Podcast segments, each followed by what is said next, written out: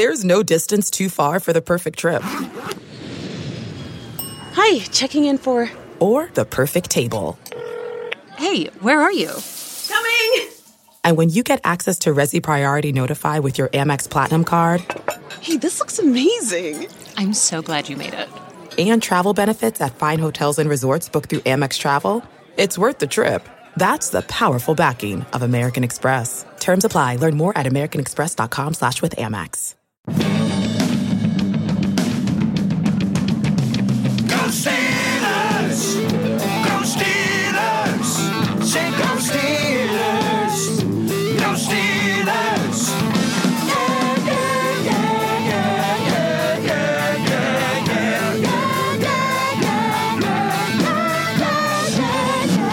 What's up, ladies and gentlemen? Welcome to the Steelers Outpost Podcast, a proud member of Sports Drink Network. This is Nick coming to you from the Houston Outpost with the final podcast of the season. And obviously, things are going to get interesting during the offseason. We have 10 billion things to talk about after the Steelers lost by 10 billion to the Kansas City Chiefs in embarrassing fashion, but also in a fashion that should not have been unexpected to anybody who's watched the Steelers this entire year. Uh, but the regular season's over. Big Ben's tenure most likely about to be over. We've talked about that enough the past few weeks, and uh, we'll be talking about it a little bit more during the offseason when I give the Hall of Fame speech. And you guys can help me punch it up if I'm missing something uh, here or there. If I'm going over the top in some areas, really not interested in those notes. But regardless, I'm going to focus a little bit more on the team and a little bit more of the broad picture. First things first is that the Steelers were playing with house money ever since they beat the Browns. It felt like the season really ended with the Browns. That's when the emotion came out, the the Ben Roethlisberger farewell celebration, and then for it to really continue another week when you play against the Ravens, symbolically, you know, the most important team for the modern Steelers and definitely uh, the most important opponent for the modern Steelers and definitely the most important opponent for Big Ben. It, it sort of continued that week of celebration on top of the fact that a small miracle occurred in which all the dominoes fell the right way to get the Steelers into the playoffs. One of those dominoes being another fourth quarter game winning comeback drive to beat the Ravens. So all that stuff was awesome. I'm going to get into the Chiefs game in a second here, but th- this is what I'm leading up to. The, the win over the Browns, phenomenal. Something I'll definitely remember. The win over the, the Ravens, I think it gets packaged with that win over the Browns. And what we said that did for Tomlin's legacy and um, Big Ben's legacy combined, those were big deals. But those weren't good. Those teams suck. You played the Ravens backups, and the Browns are just a, a the Browns are the Browns. You know, they they have a piece of poop for logo. All right, so they are who they are. The Browns is the Browns. They'll always be the Browns.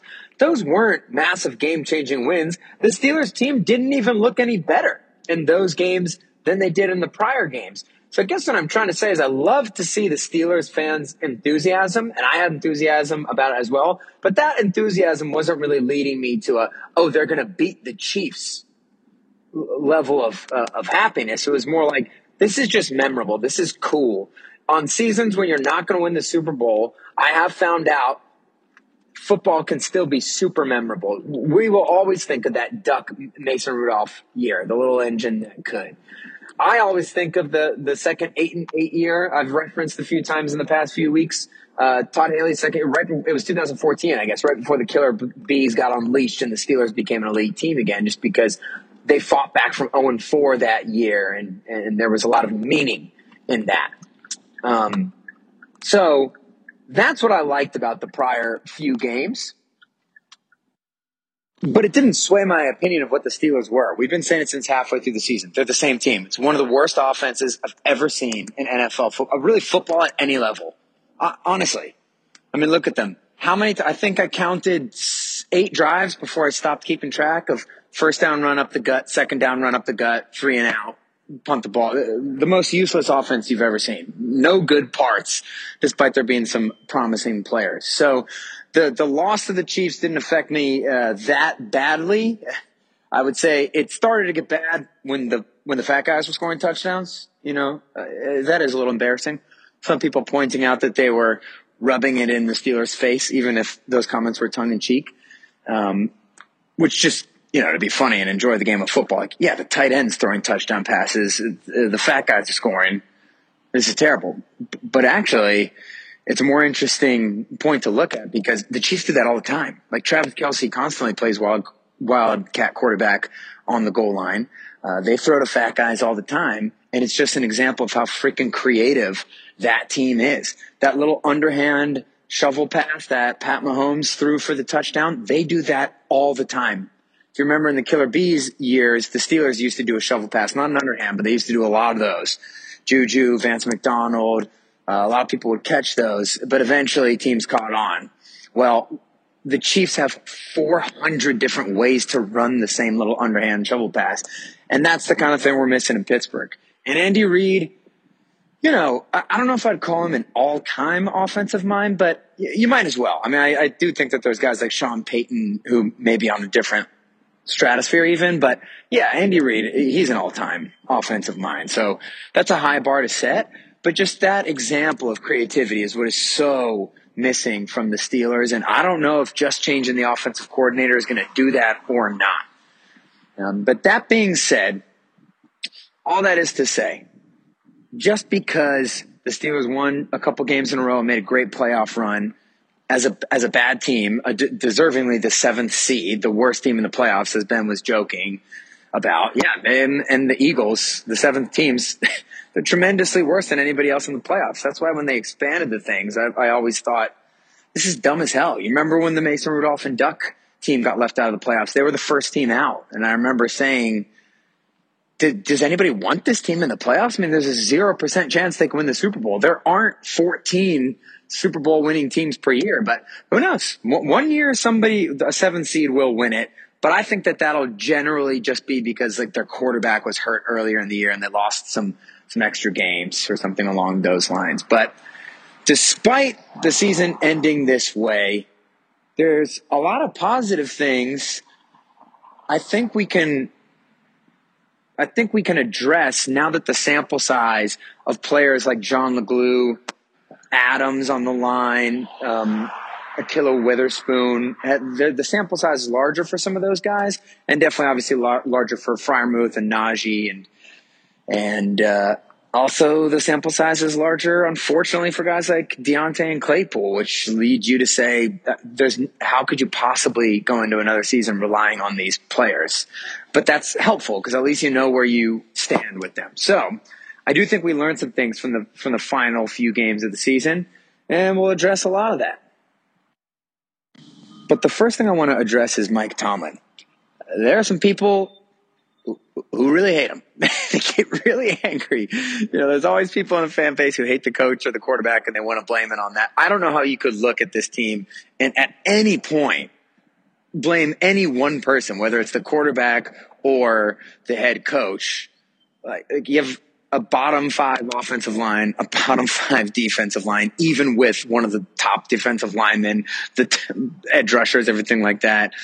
The worst inside linebacking corps receivers, I mean, come on, dude. Like, they're talented.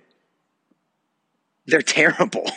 they're terrible. You can never, you can't ever go into another playoff game again feeling okay as Diontae Johnson as your number one. And I love Diontae Johnson. And I'm not saying that he won't be able to fix the drops things over the course of his career, but clearly it's not a physical thing. It's obviously a mental thing. This always happens in, in playoff games and all the extra work he does before games. Like, I got to warm up my eyes. You don't have to warm up your eyes, man. It's not how eyes work. Eyes don't get warmed up. They're just kind of there. You do have to close them at night so they can hydrate or something like that. I'm not a scientist, but that just shows me a guy so in his head about dropping the ball. And so I'm not saying he won't develop because I, I love, obviously, he's, he's got top 10 ish receiver talent, you know, the bottom of the top 10. He can do, he can get off the line. He's one of the top route runners in the league already. He can make fantastic catches. He can catch and run, but the amount that he falls down, the amount that he drops the ball, I'm just saying you can't re- go into a game relying on that guy. Like I'm not, I won't even use AB. Like AB is such a, an outlier. Of course you can rely on AB, but Hines Ward, Mike Wallace, even Juju Smith Schuster, you know you can rely on those guys to make some good plays in games when you go into games with them. So um, I just went on a total tangent from the Mike Tomlin thing, but my point is that the team sucks. Like there's big time issues, and the next two off seasons are truly going to determine what happens with the future of the Steelers because a lot of my friends who aren't Steelers fans want to say, oh, they're going to be okay because they're the Steelers. And there is something to that. And it's because the Rooneys still run the team. So there's a common denominator there. But the Giants have the worst winning percentage in the NFL over the last five years. They're awful. They were always good for decades. They were one of the premier franchises. Washington the way we think about them now is obscene. Since the 70s, 80s, and 90s, dominant, one of the best franchises. Look at the Cowboys. They haven't won a freaking, they haven't gotten to a, a, a, NFC championship game in their last 11 appearances, which is a record. Last 11 playoff appearances. They, the Cowboys can't sniff anything. That's another legend. Since the 70s, the Cowboys were good. Just because you're a, a legendary franchise does not mean that you will stay that way um, especially when change happens and, and different people take over, and especially if they're family, because you don't know if that necessarily means if they earned the job or they just fell into it. Obviously, the Steelers are lucky because they have family uh, where it has worked out. But this is an absolutely critical time for the Steelers, especially with how you address a quarterback situation, and especially with a team that does not believe in tanking. Where I think if you're in the top five every year, you can do what the Jets did and take Darnold and say, okay, screw it, let's take a different guy. You can do what the Cardinals did, get Josh Rosen the very next year. Okay, well, we have a much more attractive quarterback prospect than Kyler Murray. We got to keep him. We got to take him. I think that when you're drafting in the teens, and I'm not saying it's impossible for the Steelers to draft in the top 10 or top five, but you're drafting in the teens, it's kind of hard to get rid of that commitment. So when we talk about Tomlin and that playoff loss, though, getting back to that, what are you? Are people thinking that Tomlin underachieved by not beating the Kansas City Chiefs? That's the you expected the Steelers to win that game. Like I, I'm not saying that it was impossible for them to win, but for anybody to insinuate this was some sort of choke job or like letting the Bengals score 45 or letting the Jaguars score 45, who, by the way, should have won the Super Bowl that year. So that's not even really a choke job. But I, I just, the logic doesn't make sense. I get it. I know it's frustrating. The Steelers should have never been in the playoffs in the first place. We were a week ago saying this is incredible that he took this dog crap roster to the playoffs. Furthermore, if you look at the beginning of the Steelers Chiefs game, it started playing out the way these upsets play out. TJ Watt, defensive player having a career defining game, gets two turnovers and a touchdown in the first quarter the Chiefs go three and out multiple times. Steelers are getting off the field. The Steelers came out there with so much energy. But at the end of the day, they're not nearly as good as the Chiefs. They don't have one cornerback on their roster who can cover the third receiver for the Chiefs. So the Steelers aren't supposed to win that game. And if you look at how they came out, I mean, their offense blew it, right? But like, you look at how they came out, and that does kind of say, wow, that's Tomlin had their energy extremely high. So I don't, I'm not um, uh, just forgiving all of his sins, but we're about to see what the sins are or are not based on how they handle the things going forward. The Chiefs game is, is not a microcosm of that to me at all. It's frustrating, but um, the Chiefs are 10 times better than the Steelers and are just in a way different point in their development. Okay, so to me, sincerely, there's no point in breaking down what happened or didn't happen against the Chiefs. Like I just said, the Chiefs are legitimately 10 times better. Not only are they in a different place of their progression, but they're an all-time good NFL offense for so many reasons, all of them starting with Patrick Mahomes and his absurdity. It was really cool seeing, you know, Patrick Mahomes and Ben have a little moment asking for a jersey swap at the end of the game there. It's just impossible not to like Patrick Mahomes. He's just such a good guy. He's like uh, Michael. Well, he's like Steph Curry combined with Michael Jordan combined with Aaron Rodgers or something, right? I mean, and I'm incredibly, incredibly jealous of him and Josh Allen. Well, the fans, Mahomes and Josh Allen. But hey, we got 20 years of Ben, so that's that. So yeah, when you're they have one of the top defensive fronts in the NFL, and yes, before Melvin Ingram went over there, although you know That'll help them in the long run. There's no chance the Steelers' offensive line has against that. You know, their playoff experience, their wide receiver corps is absurd. The Steelers don't have a single corner who can even cover Mecole Hardman or even Byron Pringle for that matter. And their line is one of the top lines. They have the best quarterback. They have the, one of the best coaches. It's in Kansas City, one of the top two or three at worst, most difficult places to play in the league. The Steelers have an offense that has been winning games by scoring 16 points in a game. It's just not going to happen. It was almost never going to happen unless they had some miracles, unless they ran some trick plays, which I guaranteed, virtually guaranteed before the game that it wouldn't happen. Not surprised that they didn't run a single freaking trick play. They get so obsessed with their way of thinking. And yes, I do think part of that is a Tomlinism. Uh, they get so obsessed with it that they just, they don't realize where the hell they are. I mean, Tomlin admitted in the post-game press conference that the goal was to keep the ball out of 15's hands. So that's why they were running so much. But do they, is that really any different from any other game? The Steelers are just constantly trying to protect their offense from doing it, from making a turnover and losing the game. And that formula worked for them a lot when they played a ton of injury-riddled teams or terrible teams. Like the Titans without Derrick Henry and A.J. Brown are not an intimidating team. They're very solid but they're not spectacular. They're not going to make any splash plays. Can anybody name a single other player on their offense outside, you know, a skill position player? Not going to make any. You can outlast them. Browns in the backup version of the Ravens, even the starter version of the Ravens, same way.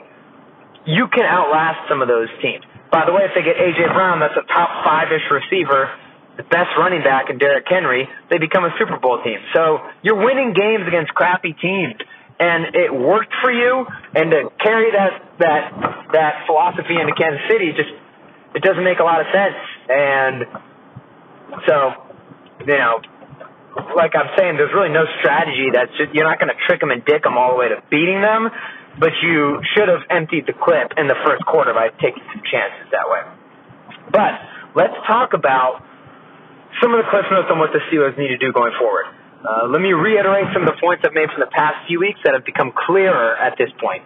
The Steelers are in a weird position for a rebuild, and if you think about it, kind of a more favorable position than many of the Jaguars and Jets of the world because they have some cornerstone pieces. You got a Hall of Fame looking edge rusher. You have uh, in TJ Watt. You have another really good starting edge rusher. You have two edge rushers. Like that's phenomenal. A lot of teams struggle getting that. You know, Alex Highsmith you got a phenomenal safety, and then that's it on defense. That really is it. But you do have some hope at corner with Cam Sutton, who obviously is not an outside guy. Ahkello Witherspoon, the the sample size is way too small, and he has played better in in certain games on other teams, only to regress. So that one I'm not counting. I'm just counting as a hey, fingers crossed that might be something. Adams, um, you know, there's depth on the defensive line there's just not starters. So there's a lot. There's there's a decent amount to work with where you're not coming from zero on defense, but you need. I mean, this inside linebacker situation is a disaster, and so is the defensive line, corners, like I like I just pointed out. On offense, you got Najee and Freiermuth. There's also hope now that John Leglue could be a guy, that Kevin Dotson could be a guy. Dan Moore really came along a lot as a tackle in his first year. Not ready to commit to that or not, but the the line prospect is slightly better at the at the at this point of the year than it was at the beginning of the season. The only sad part is you're really rolling the dice and hoping that Kendrick Green would turn into something, and you know, by all accounts, it might be an Artie Burns situation. So that is a bummer. That leads me to the Juju point. I've made it a couple of weeks in a row, but if anybody's new to the podcast, I, I think that the Steelers definitively have to re-sign Juju Smith-Schuster. At the beginning of the year and in the offseason, and even before like last year when it was going into Juju's final year, I was pretty firm on the stance they should not re-sign Juju because Diontae Johnson has the traits to be a true number one receiver because his releases are incredible. He can't get pressed in coverage like Chase and even Juju at times can get pressed. He can work on the boundaries very well. He can win short, medium, and deep. Even though he's not a burner, he has enough speed to get deep. He has yards after the catch. He's an amazing route runner, so on and so forth. Diontae's ceiling is too high, and then obviously Chase Claypool is like the best looking physical specimen as far as a football player that you could possibly be. So his ceiling is incredibly high as well. And I do think his ceiling is high, and I think they're using him wrong, playing him on the outside. He has no nuance to his game, and he's not as fast as, D- as um, DK Metcalf, so he can't just be the run straight guy. He really does look to be a slot. But their upside was too much to pass up uh, on. Now they've had a full year, and yes, it was with an old aging Ben and, and a bad offensive line or bad coordinator, but they dropped the ball literally and metaphorically way too often this year where you just know that they're high variance guys. And Juju is the exact opposite. He is Mr. Dependable, and that's an understatement as well. Because I'm I'm not saying Mr. Dependable like Jesse James, like whenever you throw the ball in, he's going to catch it. He's not going to get any yards after the catch, but he's reliable. No, Juju makes big plays. He mosses guys in the end zone. He trucks people. He scores 97 yard touchdowns. He does everything, but you know that the guy's going to catch the ball. You know he's going to run the routes. He's not going to have mental lapses. He blocks, and most importantly, he's a tough bastard on the field, and he's a Steeler. So I think when you restart this regime, you want to start with tough Steelers-esque guys, so you can keep that culture together. Like I was referencing early in the podcast, it's amazing that the Steelers have done that this far, but it's not guaranteed to continue. So what do you do to continue that? You make decisions like this. And it's not the same as Cam Heyward, Stephon Tuitt, and Javon Hargrave when they let Javon Hargrave go because Cam and Tuitt were already established Steelers, whereas Diontae and Claypool are not. And Cam and Tuitt were already paid. But there was a chance to make a decision among three really good players. And I know that people get frustrated with Diontae and Claypool, but they are really good and their potential is amazing. You got three guys with them and Juju. I think that right now the data you're working with says Juju needs to be resigned to start the the culture with him, Freiermuth, and Najee, three bruisers on offense, which could and you know Kevin Dotson's another guy that's like that. That would be a, a good way to keep yourself in games, much the way, much like how they bite people's kneecaps off in Detroit with with a tough brand of football that way. So I think we have some clarity on some guys that need to stay. Witherspoon, Adams, uh, Leglue, automatic re-signings. What are the feelings for those guys? I don't know, but it is nice to see a guy, a group of guys who have five or six games under their belt, so a, a decent looking sample size where they played better and the team got better because of it. So that's a positive that comes from in-house instead of outside the house. The next point I will make is in regards to the quarterback situation. If the Steelers draft the quarterback in the second or third round, anything outside of the first round, and by the way, that goes with a caveat, you can't draft a Mason Rudolph in the first round either. I mean, like an actual proper first round graded quarterback is what you need. If you don't do that, they're screwed. I'm predicting it right now. The Steelers are utterly screwed if they try and take a quarterback in the second or third round. It never works. It never works. Oh, Tom Brady, uh, one in a billion. Russell Wilson, Drew Brees, they were taken in the second round, but there's a there's an asterisk with that. They were dominant college players who got drafted when the NFL was closed-minded to having short quarterbacks. So if they were an inch, maybe two inches taller, they'd be first-round guys. And even then, they went towards the top. You know, I guess Wilson, what is he, third rounder? But those were fantastic players who would have been drafted a lot earlier if not for this sort of closed-mindedness of the NFL. The guys who are getting drafted in the second, third round right now aren't even great quarterbacks in college. And so I don't like the idea of taking flyers on guys like that. The percentage is so low. The reason why you can name some of the guys, oh, Dak Prescott and Derek Carr first pick of the second round, the reason why you can name them is because they're so memorable because they never freaking happen. Because Mason Rudolph and Josh Dobbs are what you get. The Steelers have so many deficiencies in the trenches specifically, especially.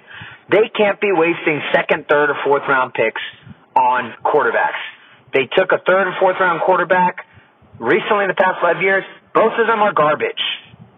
Right? So here's what I think the Steelers need to do, and we're going to talk a lot more more about this going into the off season. But they need to buckle in and just realize they're not going to be great next year.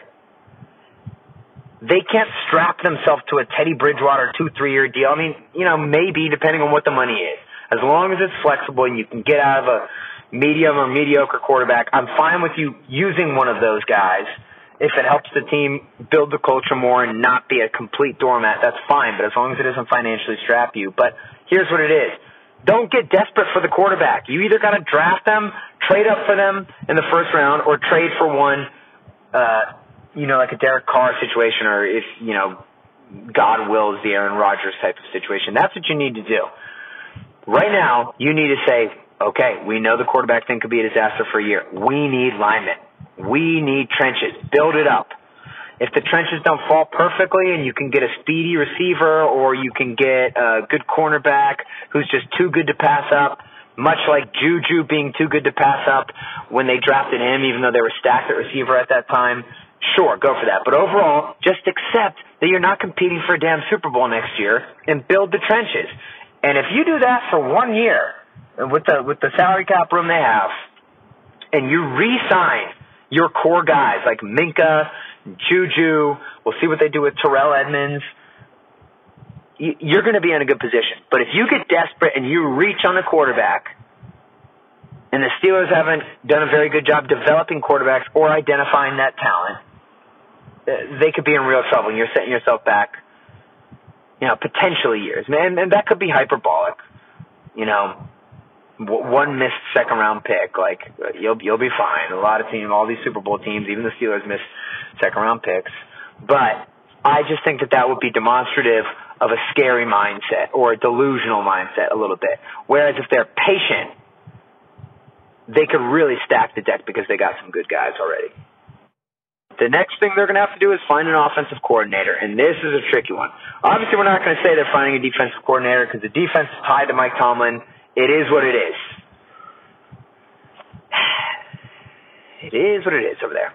But with the offensive coordinator, it's intriguing. So I got to review some names. We got to do some studying, see who's available, see what types of offenses there are. But I know this. I was happy that they experimented with the Matt Canada thing, but now after Matt Canada, Bradley in or Joe Brady, excuse me, in Carolina, Obviously, you see Urban Meyer. You think back to Chip Kelly. The list is impossibly long in terms of guys who come from college and make the transition to NFL. It, it's not a recipe for NFL offensive coordinator. It is two different games. It is rocket science in the NFL, and in college, it's the reason why I can't watch college. It's just too boring. It's too simple, and uh, you you have to take a guy who's been brought up through the system. You look at all these good Shanahan McVay extensions. All of those guys were brought up as position coaches and quality control guys right out of college and have just been learning the NFL game constantly. So I think that's a that's a requirement for me. But whether it's going to be a young guy, I don't know who's out there, you know, off the top of my head, and there may not they may not be available. We'd like to say, oh, they get a quarterback, they get an offensive coordinator. Man, a lot of this is just circumstantial. A lot of football's luck. How does Ben Roethlisberger go to 11? That's because he went to the small school. You know, a lot of it is luck. They might not be available at the time when the Steelers fire the coordinators. So whether it's a young guy or maybe like a Pep Hamilton, who's a you know not a superstar coordinator, but an amazing communicator, is super well liked by everyone he coaches. He's gotten good work out of young quarterbacks multiple times. He would work incredible on Tomlin's staff. Seems like a no-brainer there in terms of guys who are like charismatic leaders who are universally liked, who can relate to any age group.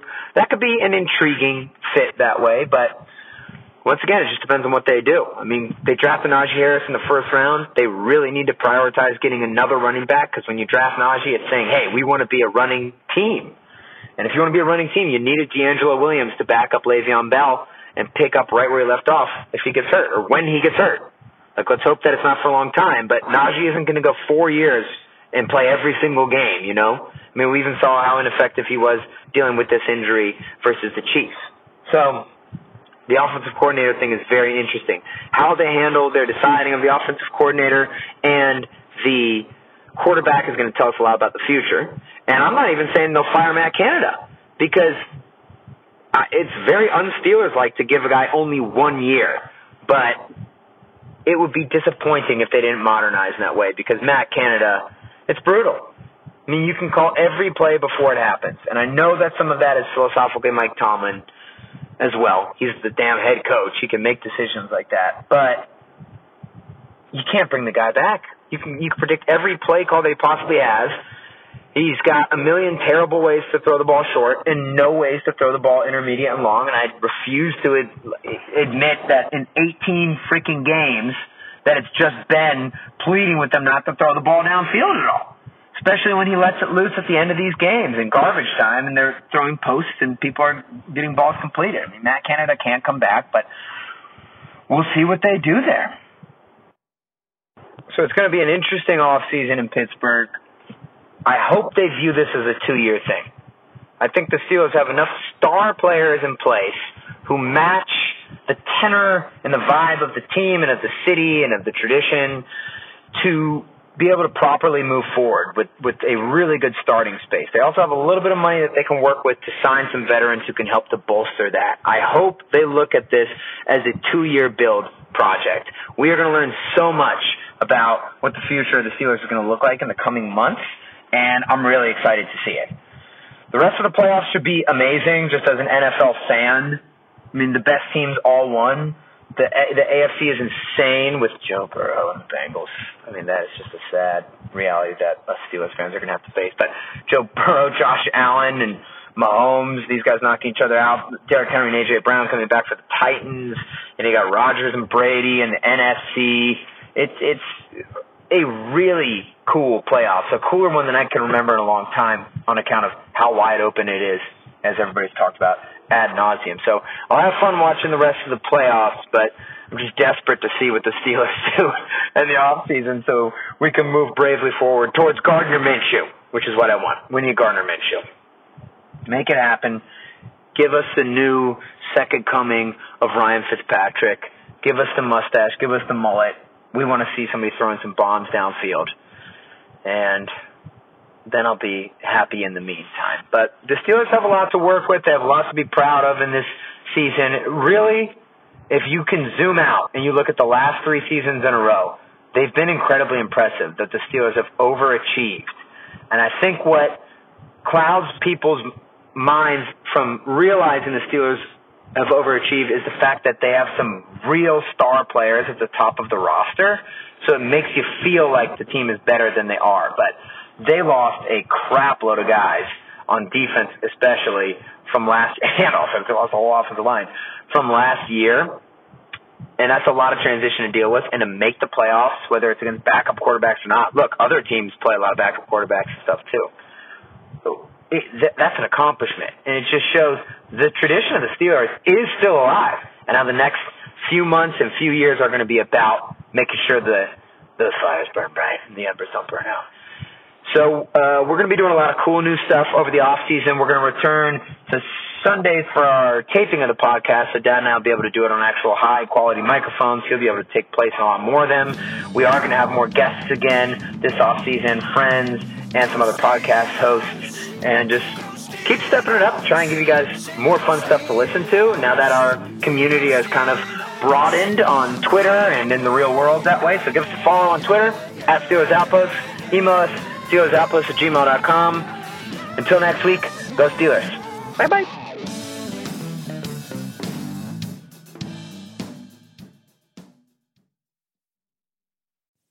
Okay, it's time to commit. 2024 is the year for prioritizing yourself.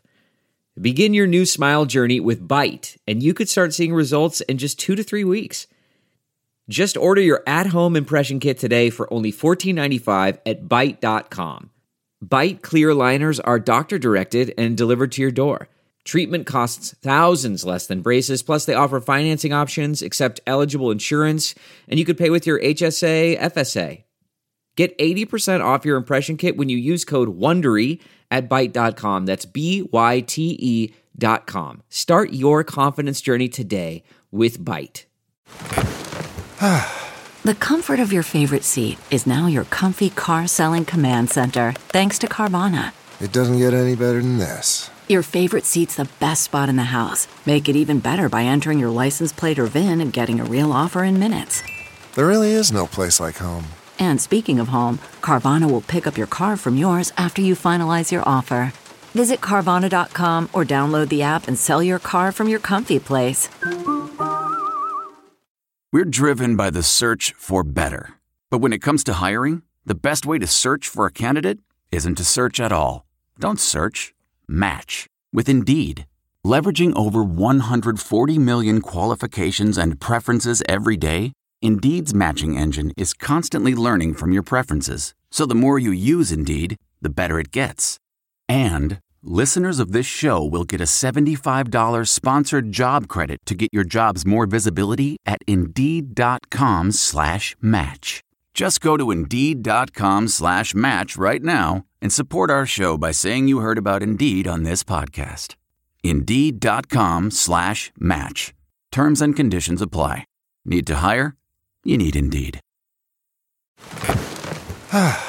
The comfort of your favorite seat is now your comfy car selling command center, thanks to Carvana.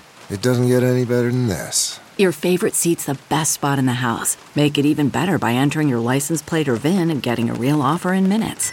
There really is no place like home.